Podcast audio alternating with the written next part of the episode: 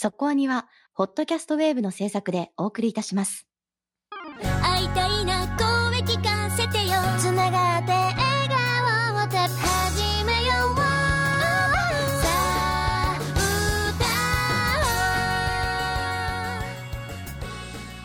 ディープじゃなくそこそこアニメを語るラジオそこアニそこアニ本日の特集はみんな大好き「鬼滅の刃はい。やってまいりましたね」はい。私はね途中まで見てあの飯時に見れないので真剣に見なきゃいけないから止めててでも最終話だけは告知をしなきゃいけないと思って最終話だけ飛ばしてみたんですよ。え だから、あの、こいつ誰？から始まりました。わかるでしょ？わかるでしうんょこいつ誰？っていう。誰と戦ってんの？今はって思いながら。ー、見たことない人いる見たことない人るいるって思いながら。そりゃなりますはい。でもね、告知はやっぱり放送終了後じゃないとね、と思ったので、うんえーちょうどまさに最終回を終えていいタイミングでの特集じゃないかと思います。今日の特集は「鬼滅の刃遊郭編」ですけれどももうねすでに決まりました。そうですね。次回の刀鍛冶の里編が決まりましたね。はい。まあいつというのはまだ発表にはなっておりませんけれども、まあ、順調に制作中もうすでに入ってると思いますのでえそう遠くない未来で我々は視聴できるんじゃないかとテレビで思います。いやーねなんていうの？一時期「鬼滅の刃」のブーム終わったんじゃないって言われてたような気がするんですよ。特にあの劇場版がすごかったからね。で劇場版の後スッと落ち着いちゃったかな。なんかほらやっぱ花火ってでっかければでっかいほどその後みたいなところがあるじゃないですか。と思っていたらですねやっぱ本編始まると強いね、やっぱそうですうねん。うん。っていうのを改めて思ったっていうのが最初の感想だったかなと思いました。はい。さあ。もうすぐにでも続き見たくなりますね。そうだね。だってね、先気になってしょうがない。しょうがない。だってめっちゃキャラクター出てきたじゃないですか。あれ誰誰なの？あの宮野とかとかいろいろ。まあそんな話は本編でしましょう。今日の特集は「鬼滅の刃遊郭編」を特集いたしますねえ離れていっても。届け会いたいなそこアニ鬼滅の刃遊郭編。無限列車の事件から4ヶ月後音柱宇髄天元の嫁が遊郭吉原への潜入捜査中に消息を絶つ。天元は救出のため隊を組み炭治郎善逸伊之助を女装させて潜入させることにしたが潜入先の吉原では遊女の足抜けや女将の転落死など奇妙な事件が多発していた。天元の嫁の行方は吉原に住む鬼の正体とは炭治郎たちの新たな戦いが幕を開ける。原作は後藤家小夜春による漫画「週刊少年ジャンプ」にて2016年から2020年まで連載。全23巻。テレビアニメ1期単行本16巻「かまど炭治郎立志編」は2019年4月から9月まで全26話で放送。単行本78巻の無限列車編が2020年10月劇場版「鬼滅の刃無限列車編」として公開。テレビアニメ2期を前に劇場版に追加シーンを含めた無限列車編が2021年10月より全7話放送。テレビアニメ2期単行本811巻の遊郭編が2021年12月から2022年2月まで全11話放送アニメーション制作は UFO テーブルすでに刀鍛冶の里編の制作も決定長いけど、まあ、ここまで説明しておかなければなるまい。で、これがどんどん増えていくわけだよね。次はね、またね。よくよく考えるとね。もうみんな分かってるかなって思っちゃうけどね。でもね、これテキストとして残しておくことで、あ、そのぐらいだったんだっていうことがちゃんと後から振り返られるから、やっぱあった方がいいなと思うんですよ。作品概要的には。なるほどね。歴史が分かり歴史がわかるでしょ。だって2019年だったんだっていうことですよ、テレビシリーズはね。うん。うん。まだコロナもない時期ですからね。あ、本当だ。そう。そこにでは、一応これ、今のところ全部特集しているということでいいですね。はい。無限列車編のテレビシリーズだけをやってないっていう感じではありますけれども、遊郭編は全部終わってからの特集となりました。やっぱこれ途中でやっちゃダメだなと思って。全部見てよかったですね。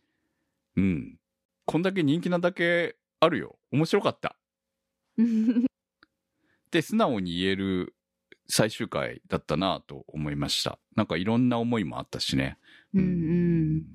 ね、やっぱ社会現象になるだけあって、私の周りの主婦の方とかも結構話題とかにしてて、やっぱすごいんだなって思いましたよ。そうね。まあ子供が見るっていうところから始まり、だからうん。その、テレビでの放送の時間とか、その辺もうまくコントロールできてて、こう、まだなんとギリギリ見れる時間帯で放送してたわけじゃない？はい。内容的には結構グロさもあるとは思うんだけれども、そういうのよりも、こう、ちょ、ちゃんとこう、まあ、ひどい言い方したら視聴率にもなるんだろうとは思うけど、が取れる枠でやれるっていうのは、やっぱり子供がギリギリ今日だけは見ていいかなみたいなことを親が許せる時間帯だったんじゃないのかなっていうところも含めて、えー、テレビアニメとして放送、いや、えークオリティは別としてね、クオリティはとてもテレビアニメじゃありませんでしたけれども、クオリティは別として、あの、テレビアニメとしての魅力というのがちゃんと出てたんじゃないのかなと思いますね。ということで今日もコメント多かったので行きましょう高中さんからのコメントです。先週まで放送されていた無限列車編の50スタンが中心の第1話前半。関俊彦さんの開演と印象的なアイキャッチですんなり鬼滅の世界観に入っていけます。自分的に一番心に残ったのは吾妻善逸の姿でした。超屋敷で療養中の善逸。彼の頭から離れないのは煉獄教授郎の死よりもその事実を目の当たりにした同期二人だったようです。普段から想像もつかないけれど、ある意味自分と似たような部分を彼らも持っている意外な一面。けれどもそれが分かって善逸も少し安心できたのでしょう。悔しいのは自分も彼らも同じ。きっと煉獄さんも同じはず。ならばやることは一つしかない。ただ盗んだ饅頭を持って歩いているだけなのに、彼の中で心が決まっていくような感じがひしひしと伝わってくる。下野紘さんの名演や、その後のギャグも含めていいシーンでした。その後の遊郭編での活躍には納得の一言。最後の起きたら体中痛いしように思わず、おいとツッコミを入れてしまうのも、今はお約束なのかもしれませんね。果たして彼が真の鬼殺隊員として覚醒するのはいつのことなのでしょう。ありがとうございました。あの衝撃の無限列車編。と言って、また無限列車編の話しをしだすと長いので、あえて 言いませんが。まあ、あんだけのことがあったわけなので、当然、大怪我してるわけですよね、みんなね。もう帰りもね、背負って帰ってくるっていう感じでしたからね。うん、まあ、背負ってっていうか、もうこう、なんか運ばれてる。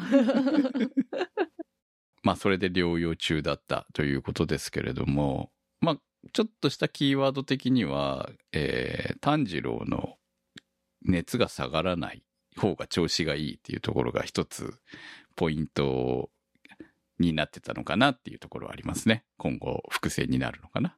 やはりジャンプの王道ですけど、隠された力、能力の覚醒、もしくは血筋みたいなやつの片鱗が出始めてるのは、うん、ジャンプって感じでいいですよね。ル自分のルーツを探すっていうエピソードも入ってきましたし。なんか映画を見た時にあそこで終わるってことは、次のアニメが始まる時は絶対にこのエピソードが入ってくるって分かってたので、この1話が1時間だったのはうまいなと思います。やっぱこの回1話だけってなるとちょっと浮くかなっていう印象があったので、ま、この療養中の流れからオープニングでパッて変わる感じの始まるっていう盛り上がりがすごく良かったですね。無限列車編の後始末とここから新しい話が始まるよっていう切り返しとしてすごくいいですよね。これよくアニメにできたというか、そういう部分も疑問はあったんですよね。まあその原作私は知らなかったから読んでないので、あの、まあまず遊郭編というものが存在するんだっていうのと、そして遊郭を出せるのかっていう、しかもこれを劇場版じゃなくテレビでやるということは、その、いわゆる、いわゆる PG をつけられないわけじゃないですか。で、遊郭って何っていうのを、どこまで描くのか、みたいな疑問点もありながら、えー、一応、子供も見るアニメとして、っていう部分はあったんですけれども、まあ、そのあたりは、こう、なんていうのかな、ごまかしすぎず、描きすぎず、みたいな感じで、うまくやってましたね。ほら、夕方にやってた銀玉の方がもっとえげつない表現あったと思うんで、はいはいそういう意味では全然可愛いもんじゃないですか。まあ、銀玉の中では完全な風俗でしたからね、本当にね。うん まあ、事実そういう部分も持っていたわけなので、まあでも、まあ、ある種文化だよね。まあ、現在は、良しとするかは別としても、その当時の文化っていうものはやっぱり尊重されるべきなのかな。いいか悪いか別としてね。っていうふうに思いますね。はい。ですね。これどういう場所なのって聞かれるとちょっと、んってなるけど、うん。その、なかったものですっていうことはできないものだから、はいいつか知っててもいいものとして、なんかそういうものに触れる機会っていうのはあっていいんじゃないかなっていうふうには思いました。はい。うずいさんも、遊郭って何？って聞かれて答えてるシーンがあって優しいって思いましたね。やっぱり親だと聞かれちゃうんじゃないかなと思うので。ああ、だから、なるほどね。そうい確うセリフをわざと入れてるわけだね。確かにねええむ。ずいさんが言った通りに回答すれば、綺麗な回答です。うん。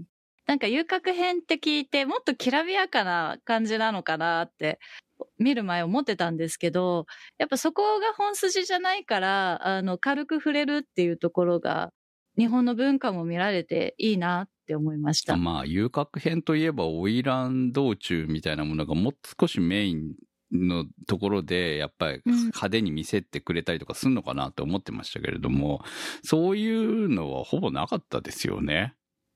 そうですね。うただなん、か、なんだろう、花魁が歩いてるところの足の運びとかは、あんまり見たことがなかったので、おお、すごいとああ、なん。ですよ。本当にね。うんそうそうそう。えーあんまり書かなかったって言いますけど、あれだけ作画に詰め込んでたら相当なもんだと思いますよ。まあ三味線もバコバコ弾きましたし。まあね確かに。うんまあ、遊びの場ではあったわけなので、別に遊郭だから完全な風俗ではないんですよね。ただ酒飲みに行って、いやその宴会をする場でもあったりもするわけなので、長崎にもありましたからね、遊郭ね。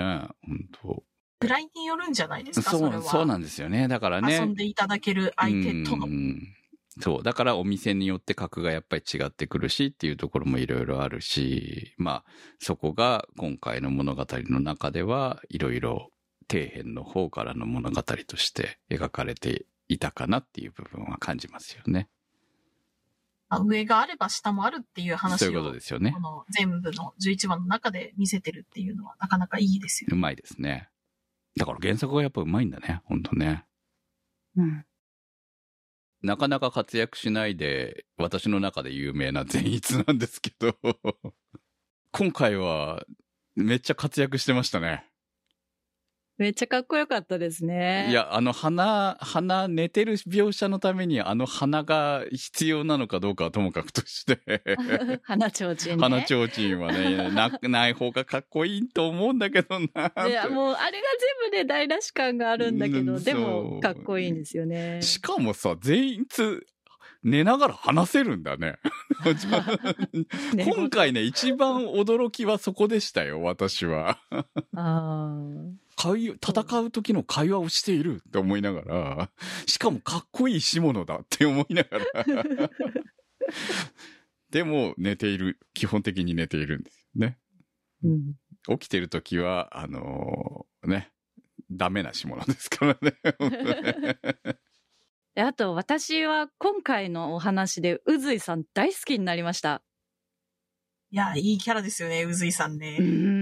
あの、無限列車編で、煉獄さんもかっこいいなって思ったんですけど、この遊郭編始まって、炭治郎とかの三人組がわちゃわちゃ子供っぽくなっているところに、あの、こらこらどこにも行かないのみたいな、引率感がすごいたまらないなって思って。で、なんか、そんな引率感もある人が嫁3人いるんだって言われた時に、まあ、かっこいい男って思って、一目惚れしちゃいました。あら、いいですね。はい結。構、煉獄さんとは違う兄貴像みたいな感じだったりとか、その、チャランポランっぽい雰囲気も醸し出しているけれど、すごく責任感が強いとか、奥さん3人に対して誠実である部分とか、割と内面が繊細というか、はい。なんか奥深いキャラクターだなって感じがしますね。その派手っていうことにすごいこだわってるけど、意外と堅実でおとなしい内面してるじゃないですか。うん。そういうところのギャップ感も含めて面白いなと思いますね。ポイント高い男でした。いや、まあ、伊達に今回の主人公じゃないですよね。まあ、そういう意味ではね。うん。いや、今回 C パートでちょっと入ってるおまけあるじゃないですか。あそこで一回、こう、煉獄と渦井がお互いに、お互いのことはできない、お互いのようには生きられないっていう話してたのがすごく好きで、うん。なんかすごくあのおまけ入れてくれたのいいなと思ったんですよね。違いが結構はっきり出てて、まあ、二人と出会うことでやっぱ炭治郎たち三人の違った成長が見れるのも、今回の話と、まあ、無限列車編との違いとかも分かって面白かったですね。基本的にこの話って柱と出会うことによって、まあ、炭治郎たち3人がよりこう強くなっていく物語だと私は勝手に判断してるんですけれども、だからその次に誰が誰と会うのかみたいなものが、こう、これでまた楽しみになるわけじゃないですか。だって今回はね、まあ少なくとも前回の赤座との戦いではほとんど役に立ってないわけでしょ？動けなかったって言ってたのが、うんまあ今回だいぶ動けましたからね。それがあの戦果だって思ったら、成長ってすごく見えますよね。見えます見えます。そう。で、えーコンビネーションが、まあ意外とガタガタだった部分、この3人組っていうのは、今回はやはり、まあ、最初はうまくいってない部分もありはしたけれども、その、善逸の成長も含めて、こう、この3人組の、3人組だからこそ強くなれる部分みたいなものをきちんと描いてきているなっていうのが、ちゃんと伝わってきたっていうのは、特にほら、子供から見ていると、より憧れになるんじゃないのっていうのも含めてね、面白さにつながってるなと思いましたけど。今回は伊之助も結構成長したなと思う部分があって、絶対前の伊之助だったら、遊郭なんて潜入したらまあ一瞬でバレちゃうと思うんですけど、ちゃんと潜入できてて、すごい可愛らしいなと思って見てました。伊之助可愛いんだよね、基本的にね、あの、うんあれ、被ってない時はね、イケメンだもんね。だいぶブチブチになってましたけどね。いや、今回、若者三人衆の成長っていうところには、うずいさんが割と司令官タイプなところっていうのもうまく作用してんのかなっていう気はしたので、成長のための1フェーズなのかなという感じは非常にありましたね。うん、なんか言うこと聞いてんの可愛かったですよね。お前はこうだからやめろみたいなのを。うん。でもさ、ちょっと思ったのは、宇髄さん来んの遅すぎとは思いましたよ、私。でも遅いじゃないですか。はい煉獄さんだって起きるの遅かったし、うんそこはね、うん。最初から動けちゃったら、まあねか解、決しちゃうじゃないですか。まあそうそうなんですけどね。いや、結構もうボロボロになってから来るんかいとか思いながら。ちょっと、ちょっとね、そこら辺の談義はありますよ。うん柱の強さ談義とかにもかかってくる何かのような気はしますけど。はい。いやいや、でも、うん。あのー無限列車編でも、朝日が昇るとダメっていうのもありましたけど、よくよく考えると、この11話の中で、ね、一夜で鬼をやっつけないと、また取り逃してしまったりとかっていうのを思うと、すごい、宇髄さん来るの遅かったかもしんないけど、一瞬の出来事だったんだろうなってちょっと思いますよ。ああ、まあねね他を探してたんですよね、多分ね、ん宇津井さんはね。ねそうそうそう。いや、でも、意外と広くて狭い場所だと思うので、うん。あんだけどんちゃんやってて気づかないの宇髄さんって思う部分はなかったわけではないんですけど、そこはストーリー上の問題ですよね、やっぱりね。まあね上上限だからっていうのもあると思いますけどうんね。ねうん。笹メガネさんからのコメントです。鬼滅の刃というと、水の呼吸に代表される特徴的なエフェクトであったり、激しく動くカメラワークであったりと、一目見てかっこいいと思わせてくれる説得力のある絵作りが印象的なのですが、遊郭編ではこのあたりをどのように工夫して表現しているのか、今回の主役でもある宇髄天元に注目してアニメを見てみると、火薬玉の爆発の量、小気味のいい花火のような爆発の音、戦いによって破壊されていく遊郭の街並み。これらの演出一つ一つが彼のド派手さを盛り上げているようで、他の剣士とはまた違った角度からのかっこよさの表現がとても見応えがありました。UFO テーブルのアニメ制作のインタビュー記事を見てみると、かっこいいアニメーションを作るために基礎研究であったり、ああでもない、こうでもないと、何回も何回も試行錯誤をしていたりと、表現をとことん追求していく姿勢が伝わってきますので、今回も 3D で作られた遊郭の街並みから始まり、牛太郎やダキの表現まで手間と時間と様々な工夫が込められて完成されたかと思うと、制作陣の技術力と熱量にも感動しました。ありがとうございました。いやー、やっぱり UFO さんは一作超えるごとにどんどん技術上げてきますね。今まで見たことのない、こう、シーンみたいなものが見れますね、確かにね。と新しい技術を使って新しいことをしようっていう気概をめっちゃ感じるなというイメージですね。同じ炎の演出でも無限列車から格段に上がってるじゃないですか。はい。特に今回だったら 10, 10話の作画とかめちゃくちゃすごかったですけど、その絵が動くっていうこと以上に、周りのエフェクトだったりとか、画面の色の調整だったりとか、呼吸の表現だったりとか、すごくこう手をかけてるし、新しいことをしている。っていう感じなので、いや、正直、この鬼滅が一回出るごとに、他のアニメーション会社、鬼滅みたいなのを作ってよって言われると、うっってなるんだろうなっていう。これは大変だぞって思いながら見ちゃいますね。まあ、それはね、鬼滅レベルを求められると、そりゃ困るとは思いますよ、どこもね。うん。これはもう別のものだと思わなきゃいけないよね。劇場アニメを毎回やってるぐらいの勢いでやってますからね、ここはね。あの、見る方としては、いや、でも鬼滅でやってたじゃん、みたいな。どんどん舌が超えてっちゃうから、これは大変ですよ。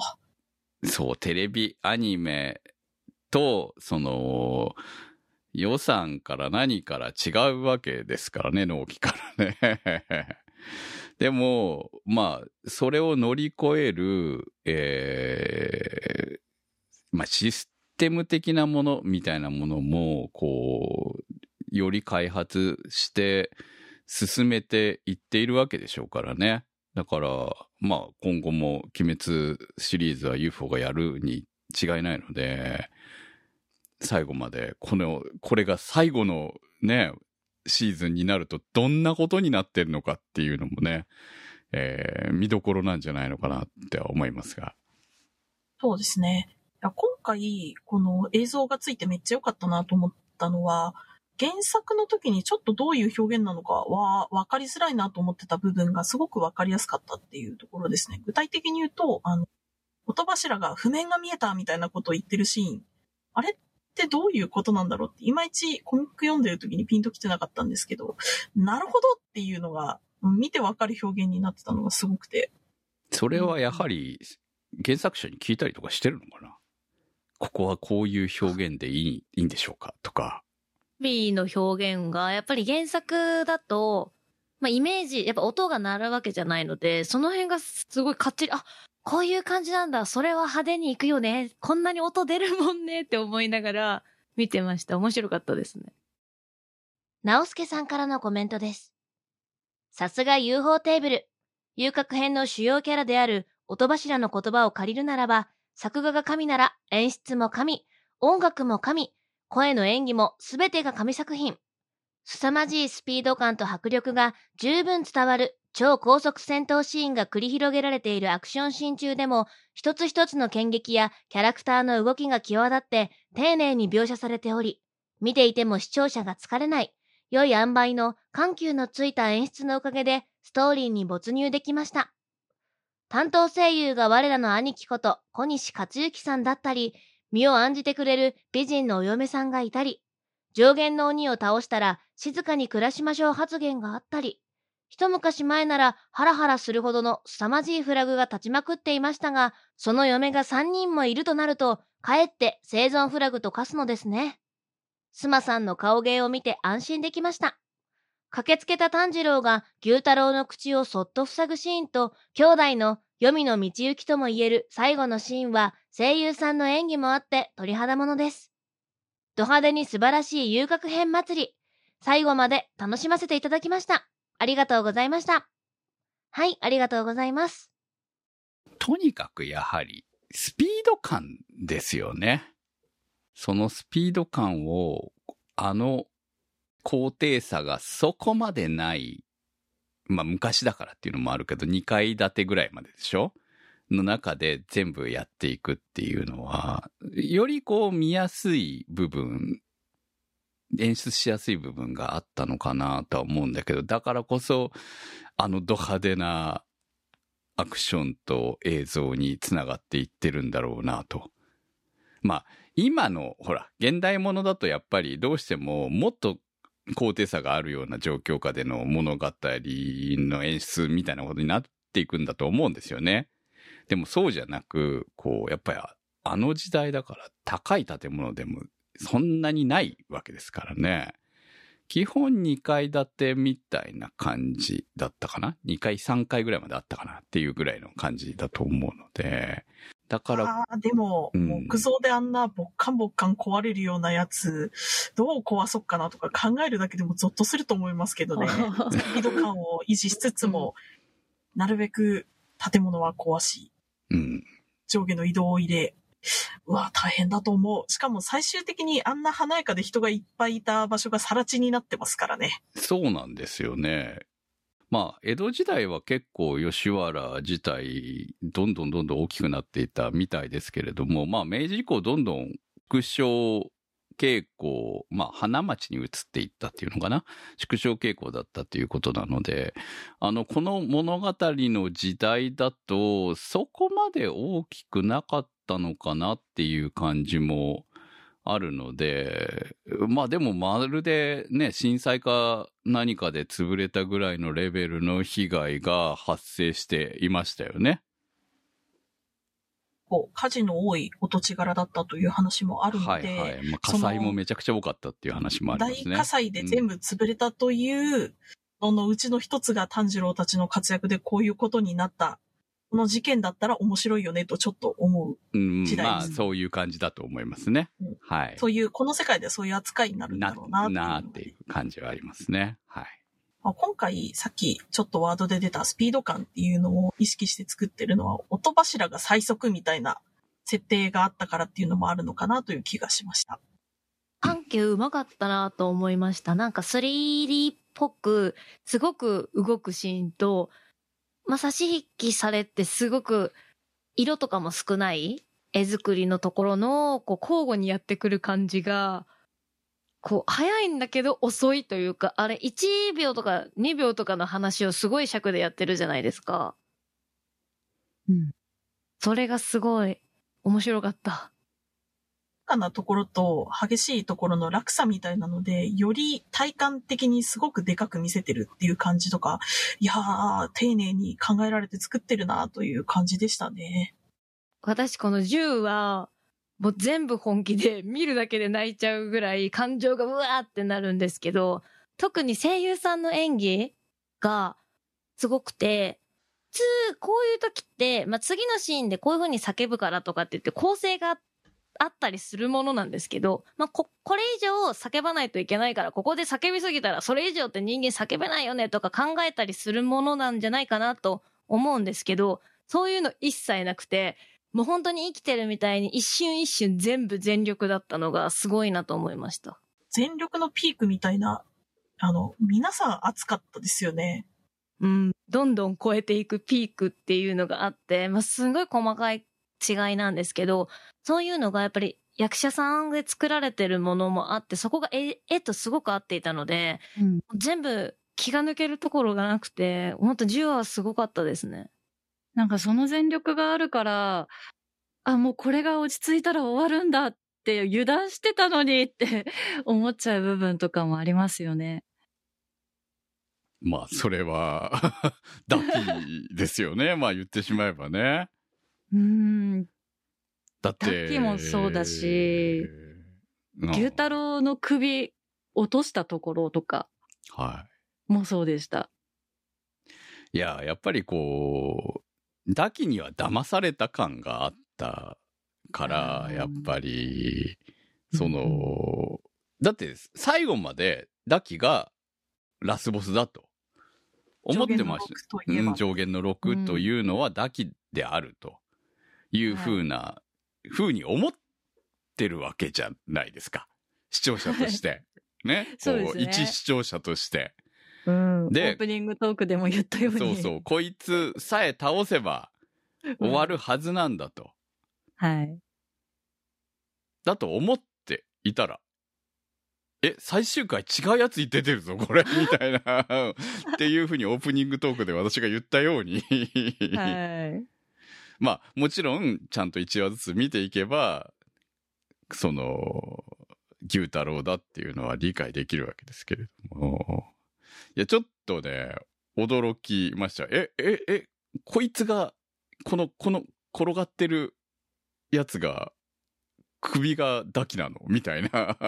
うんうんあ、首を落としても死なないじゃん、みたいなことを言ってた時に、いや、朝日が昇らないからなのではってちょっと思ってたので、まさかそんな牛太郎がいるなんて思わなかったから。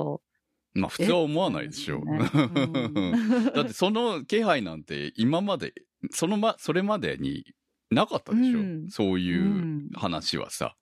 はいい。そうですね。でも、うんい一応オープニングではちらっと映ってるんですよね。ああ、なるほどね。だから分かる人は分かるわけだね。そうなんですよ。だかからでも知らないと本当に一瞬のカットだから、いたんだっていうぐらいのカットだったので、だからうまいですよね、そこはうまいですよね。原作読んでる人は分かるし、原作読んでなければ全く分からないまま、うん。綺麗に騙されてるわけでしょ結局うね。ん。うん。ですし、このダッキーの、やっぱ沢城さんの演技が変化があるじゃないですか。はい。やっぱダッキーから、あの、牛太郎が出てきて、まあ、妹になってからの演技の違い、うん。ここもすごかったですね。まあ、基本的に、あの、ダキの時はちょっと悪い峰不二子ですからね。あちょっと大人っぽいそう。うん雰囲気だったのが、その、む無邪気でやっぱちょっと悪意のある妹うん。っていう感じに変わっていく幼さ。幼さが出てくるんですよね。そうそう。にどんどんね、寄ってくのがすごいなと思って。泣きの演技とか本当に全部見てほしいぐらい、もう全部バラバラなことやってて。いや、これはね、沢城さんをここに当てた理由はもう納得ですよね、これはね。これは他の人じゃなかなか難しいでしょっていう、こう、その変化がね、特にね。うん。ダキだけの演技だったらできるかもしれないけど、その、ダキの、こう、変化っていう部分が求められていたわけだろうから、そういう意味ではもう、沢城さんだからできた役じゃないかっていう感じあるよね。逆牛太郎は大阪さんなんだってそうそうそうそうそう。全然わかりませんでしたよ。あの、見てる時に。いや、逆に最終、最後の方は、なんとなく、こう、普通に戻っていくから分かりつつあるんだけど、こう、その前ってもう本当に、どこから声出してんのっていう感じだったでしょ？そう。ずっと、くる、苦しそうな声って言っていいんですからね？なんか、本当にそんな感じしましたよね。だって、あれエフェクトかかってないよね。うん。うん。いやだから。素晴らしかったまあ、それだけ言えば、あの、常に猪之助の声を出している 松岡君も大変だなって思いますけどね。そう。小西さんはいつもの小西さんでしたよ。かっこいい兄貴分の。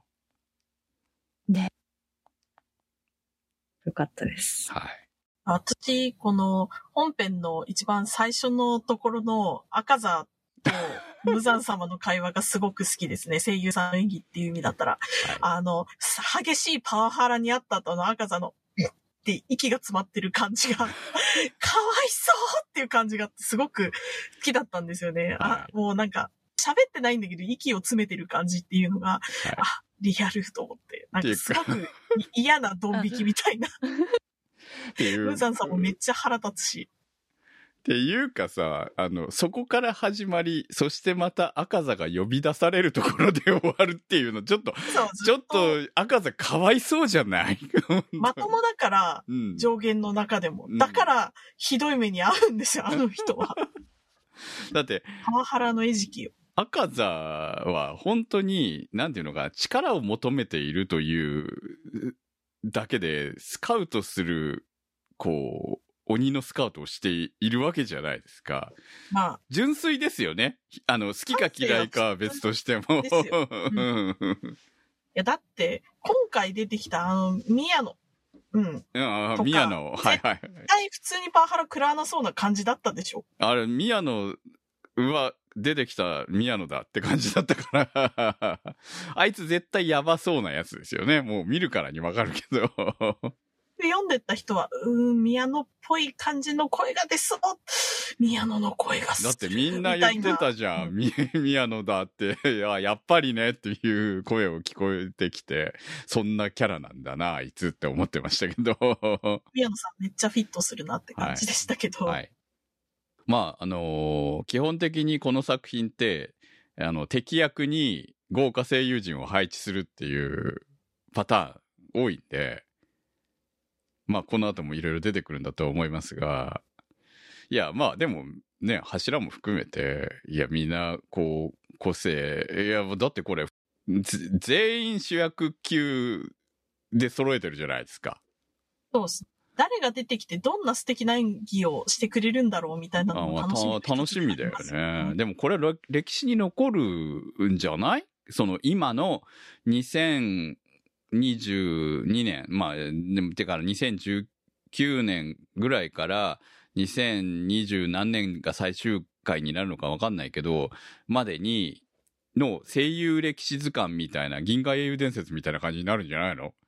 こう、人気声優だったり、まあ、大御所さんだったり、いろいろ出てくるから、本当誰が死ぬのか、うん。誰が勝つのかわからないっていうのも、やっぱり、この鬼滅の前とかはある程度こう、キャスティングでわかるよねっていう 空気もまあ、あったじゃんぶっちゃけね、あるよね。うんだからやっぱこういう風にやっぱキャスティングして、行くことで分からなくなったり面白くなったりっていうのは、鬼滅があって、こっから変わっていくなっていうのは感じますよね。うん。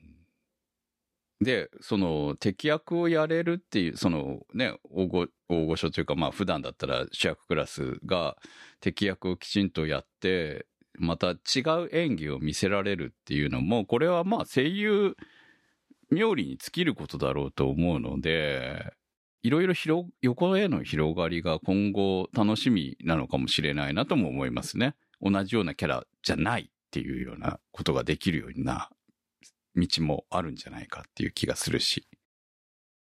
ミーシエルさんからのコメントです。遊郭編で最も印象に残ったのが、首を切られたダキと牛太郎が兄弟喧嘩を始め、エスカレートした牛太郎が妹に、お前なんか生まれてこなければよか、と言いかけた瞬間に、炭治郎がその口を手で塞ぐシーンです。嘘だよ。そんなこと思ってないよ。全部嘘だよ。と優しく話す炭治郎。悪いことをしたから退治しなければならないとしても、その人、鬼自身の全てを切り捨てるのではなく、妹を思う気持ちを大切にしてあげようとする慈悲のような心に感動しました。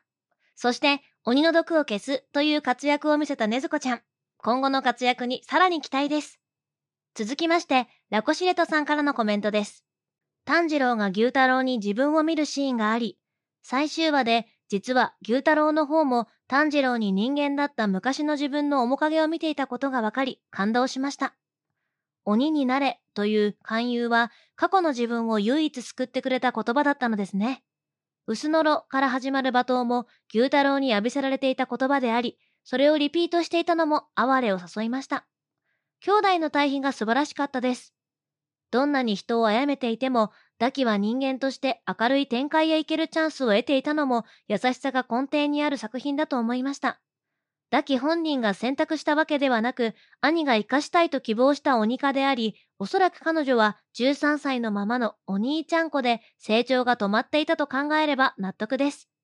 牛太郎や炭治郎に加え、宇髄天元の後輩に見せる兄貴ぶりといろんな兄貴像が光る遊郭編でした。余韻が翌日に残るほど大変面白いシリーズでした。続きまして、ヒヒさんからのコメントです。もともと人間だった鬼が人間と戦うという悲劇。そして鬼の首を切り落とすことでしかその戦いを終わらせることができないという設定は互いに生き残って許し合うという第三の選択がなく、必然的に生きるか死ぬかの死闘になります。このことに気づいてしまうと見ていて辛くなるのですが、本作では炭治郎、善逸、伊之助の3人を女装させて吉原遊郭に潜入させるなどの無茶ぶりのギャグパートや、天元の3人の嫁の普段通りのかしましい会話は楽しかったです。特に泣き虫なスマがいい感じでした。最大の癒しは、炭治郎たちに首を切り落とされた後に、牛太郎とダキの兄弟が首だけの状態で罵り合う場面での炭治郎の行動でした。せめて二人だけはお互いを罵り合ったらダメだという炭治郎のセリフは彼の純粋な兄弟の価値観から出たものですが、彼の優しさが本作での救いになっていると思います。はい、ありがとうございます。いやー、今回の見どころはやはり、ねずこの大人バージョンですかね。あ、違う？違うか。いや、そこもだよね。両方？両方ですか？ね。覚醒しましたね。なんか、いや、さらに。はい。いや、でも一歩間違えば暴走ですよね、あれはね。やっぱこう、鬼の力っていうのは、こう、最強だけど、こう、ね。うん。その、最初は多分自分で制御できてたんだと思うんだけど、それが暴走し始めて制御できなくなった結果人を襲う寸前まで行ってたわけですよね。そうですね。炭治郎が来なかったらたです。やってたに違いない。で、そこをやったらもう禰豆子は一緒には入れないっていうことになったに違いないので、まあ、炭治郎をその後救うこともできなかったし、二人とももういなかったっていうことになるわけなので、この兄弟の絆が結果的に全てを救ったんだなという反面、まあ今回の物語はまさに兄弟の物語だったんだなというところで、ダキと牛太郎の問題が出てくるわけですね。次郎たち兄弟と鏡写しの存在ですよね。その、鬼にしないことでしか禰豆子は救われないですけど、牛太郎とダキに関しては、ダキを鬼にしないと救えない状況だったっていうので、真逆の存在。うん。ですね、確かにね。でも、牛太郎は結局ダキの中に常にいるっていう形だったわけでしょ？基本は。うん。そこについては何か言及ありましたっけ？まあ、その方が上限としては戦いやすいっていうのはあるとは思いますけど。いや、だって、遊郭に牛太郎がいても居場所がないですよ。ああ、なるほどね。そういう意味か。だから普段は眠ってるような状況になってるのかな。あ内側にいて何かがあったら出てこれるような状況にしているっていうことなんじゃないですかね。なるほどね。うん。まあ、鬼だったら結構いろんなことができるからっていう。ああ、まあ確かにあの、帯の中に隠れたり、人間を入れたりとかすることができてましたもんね。だから、そういう一部分になっているのかな？まあよくわかりませんけれども。いやー、ちょっとね、感動しましたよ、やはり。この兄弟の関係と、そのダキと牛太郎の死んでいく二人の、まあ、兄弟喧嘩しているっていうところも、首同士で兄弟喧嘩してんのは、ある種滑稽でもありながら、滑稽なんだけど、涙が、こう出てきてしまうという、ね、鬼にならなきゃよかったのかどうなのか。でも、その前のね、彼らの生活も含めて、もうかわいそうじゃないですか。同情しかないもんね。あんだけやった後でも。だからもう最後の最後まで喧嘩しないでっていうのですごい泣きそうでしたね。かわいそうであるけど、許されることでもないっていう塩梅もなかなかだなっていうふうに思いましたね。炭治郎もセリフで言ってますもんね。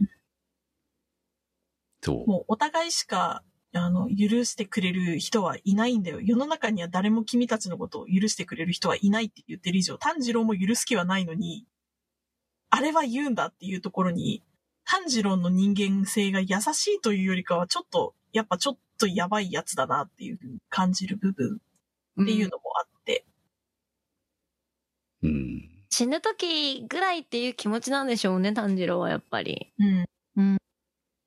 なんだろうなや、やっぱりこの作品の主人公が、かまど炭治郎なんだなっていうのを、えー実感できるは、まあシリーズだったなと今回は思いましたね。で、そして、その成長と、その、まあ、とにかく自分の能力をコントロールすることが、どれだけ大事なのかっていうことと、あまりにも自分がダメ、自分が責任を負いすぎるっていうところを、こう、ちゃんと諭されるシーンもあったじゃないですか。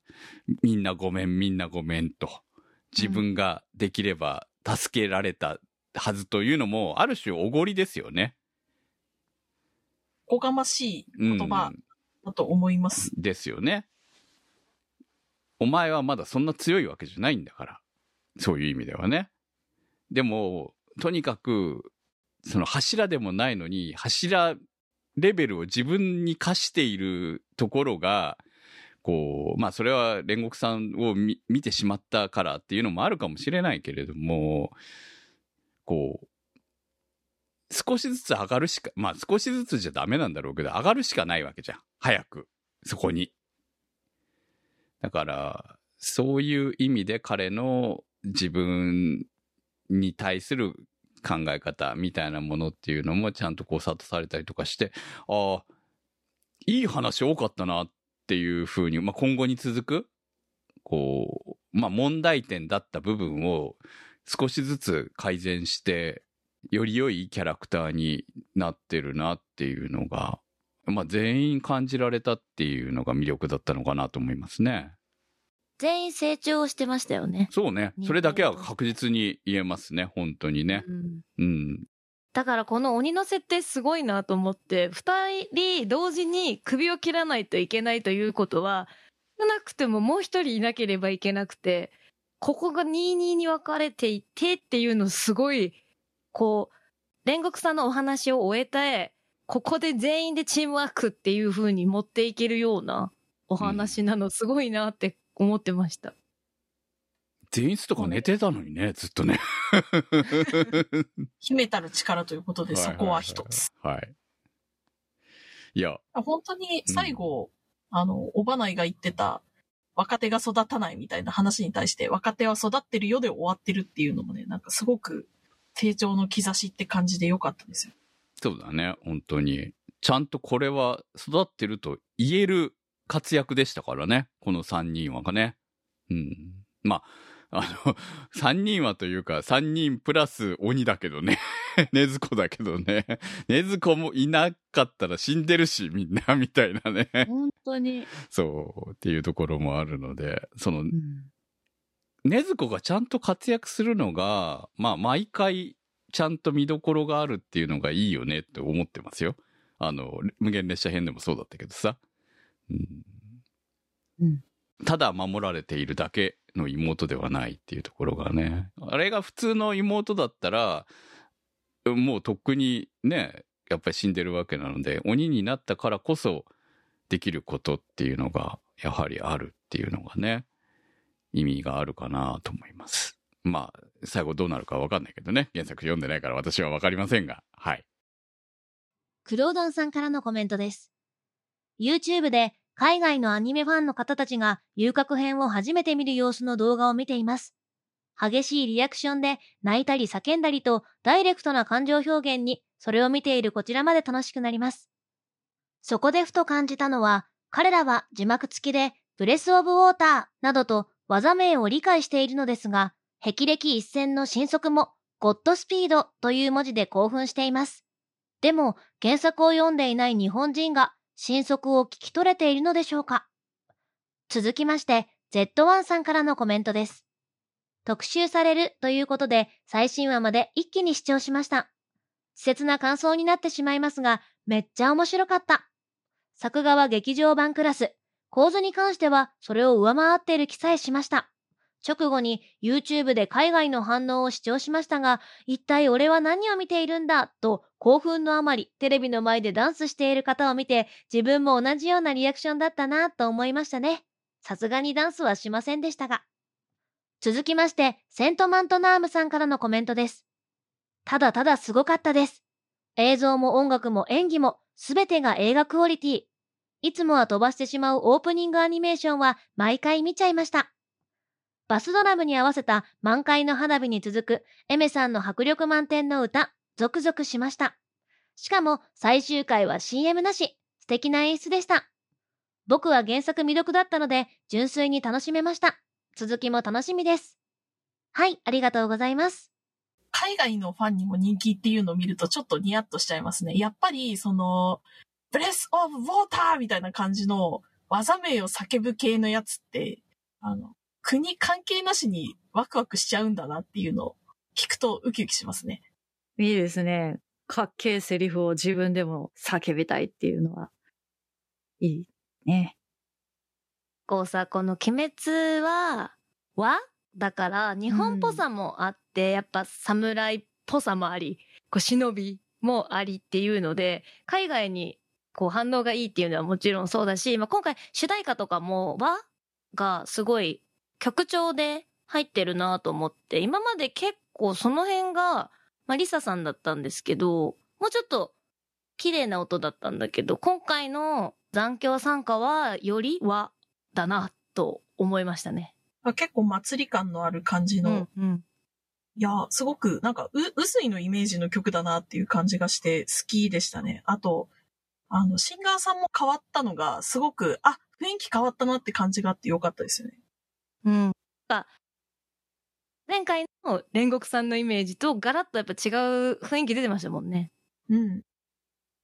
エメが来たかみたいな感じでしたけど、初めて聞いたとき。うん。その、鬼滅の刃と合うかっていうところが一瞬不安だったんですよね。ところが、こう、めちゃくちゃあったじゃないですか。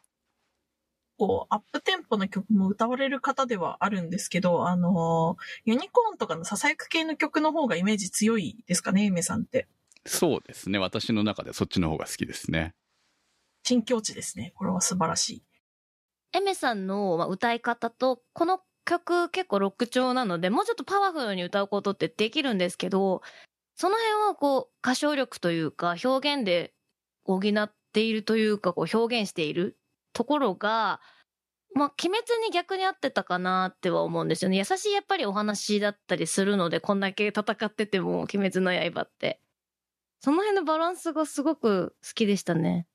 これ新しいシナリオに入ったら、またシンガーが変わるみたいな感じでやってってくれるんだと面白いなって思うんですけど、どうでしょうね？ね。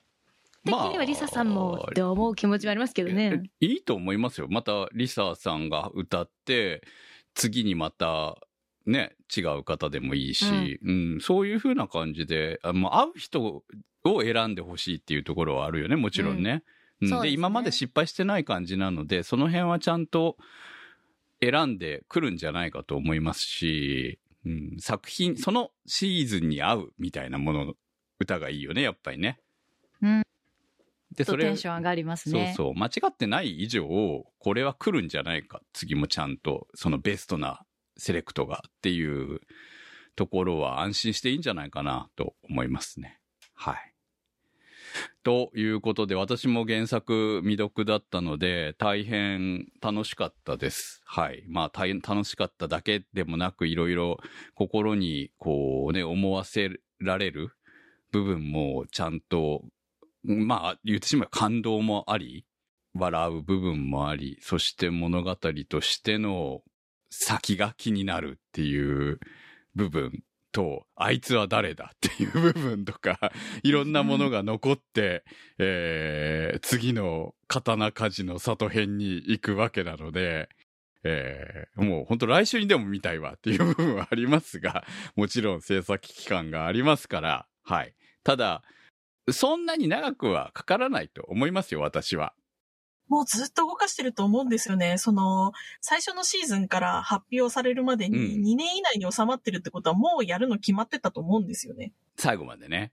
うん。うんだから原作の終わりを前提に、えーやっているはずなので、もう最後までのある程度のスケジュールは組んであるんだろうと思うんですよ。この辺でこれが来るみたいなものはね。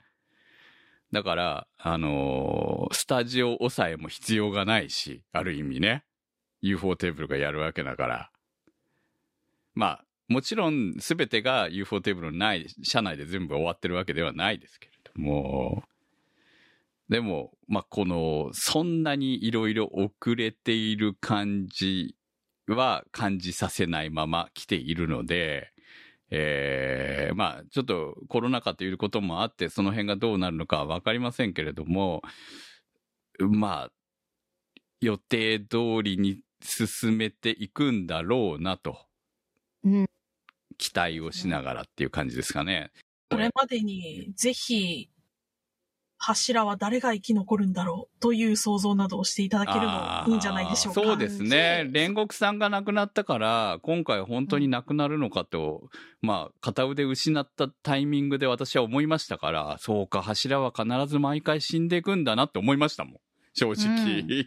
思いました。うん、悲しいなーって。どこで誰が死んでるうん、うん思いながら、あ、生き残るんだ生き残る場合もあるんだって思ったよ、逆に。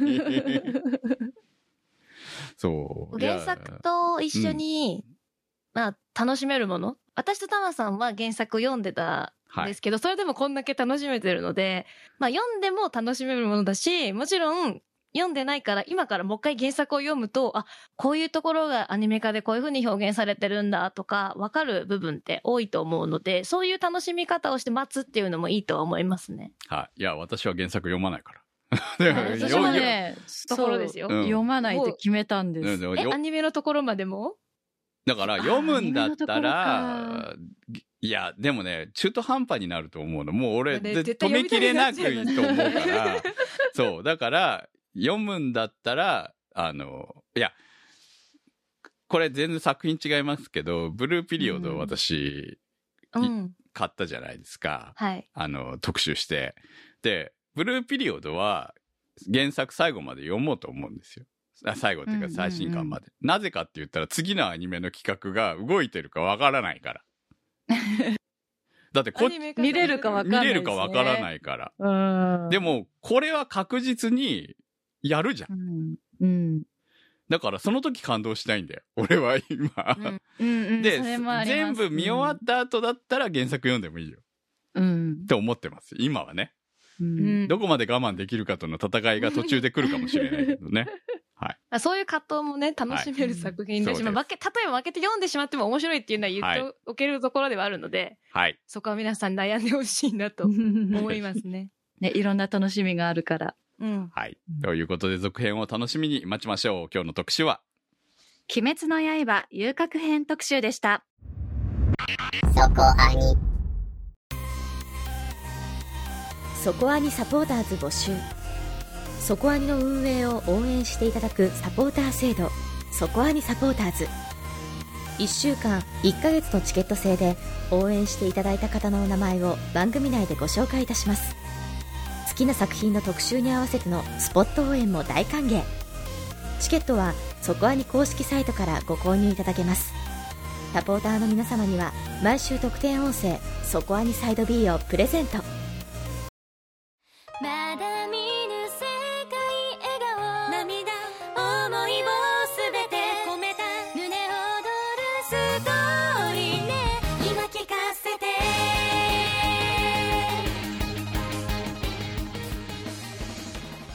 お送りしてまいりました、そこはにです。はい、えー、たくさん、い今回もコメントみんな熱かったコメントありがとうございました。ありがとうございました。そして来週の特集は、旧外少年少女を特集いたします。はい、劇場公開もされまして、ネットフリックスの方では少し前から見れるようになっております、最後まで。はい、ということなので、劇場で見れなかった方は、ネットフリックスで見て、参加していただければと思います。投稿の宛先は、そこアニ .com までメニューバーにあります投稿募集からお待ちしております。鬼滅の刃遊郭編特集は立ち切れ線香さん青梅財団さんマキさん夜さえあればいいさん B さんニワッチさん常新さん福さんメガネ属性ノットイコール負け属性さん黒うどんさんたけさんひきさんしおしおさんあのくんも持って帰りたいさん直輔さんのサポートにてお送りいたしましたサポーターの皆様には毎週アフタートークそこアニサイド B をお届けいたします今週もサポートありがとうございました。それではまた来週お会いいたしましょう。お相手は私、くむと。タマと小宮明人米林明子でした。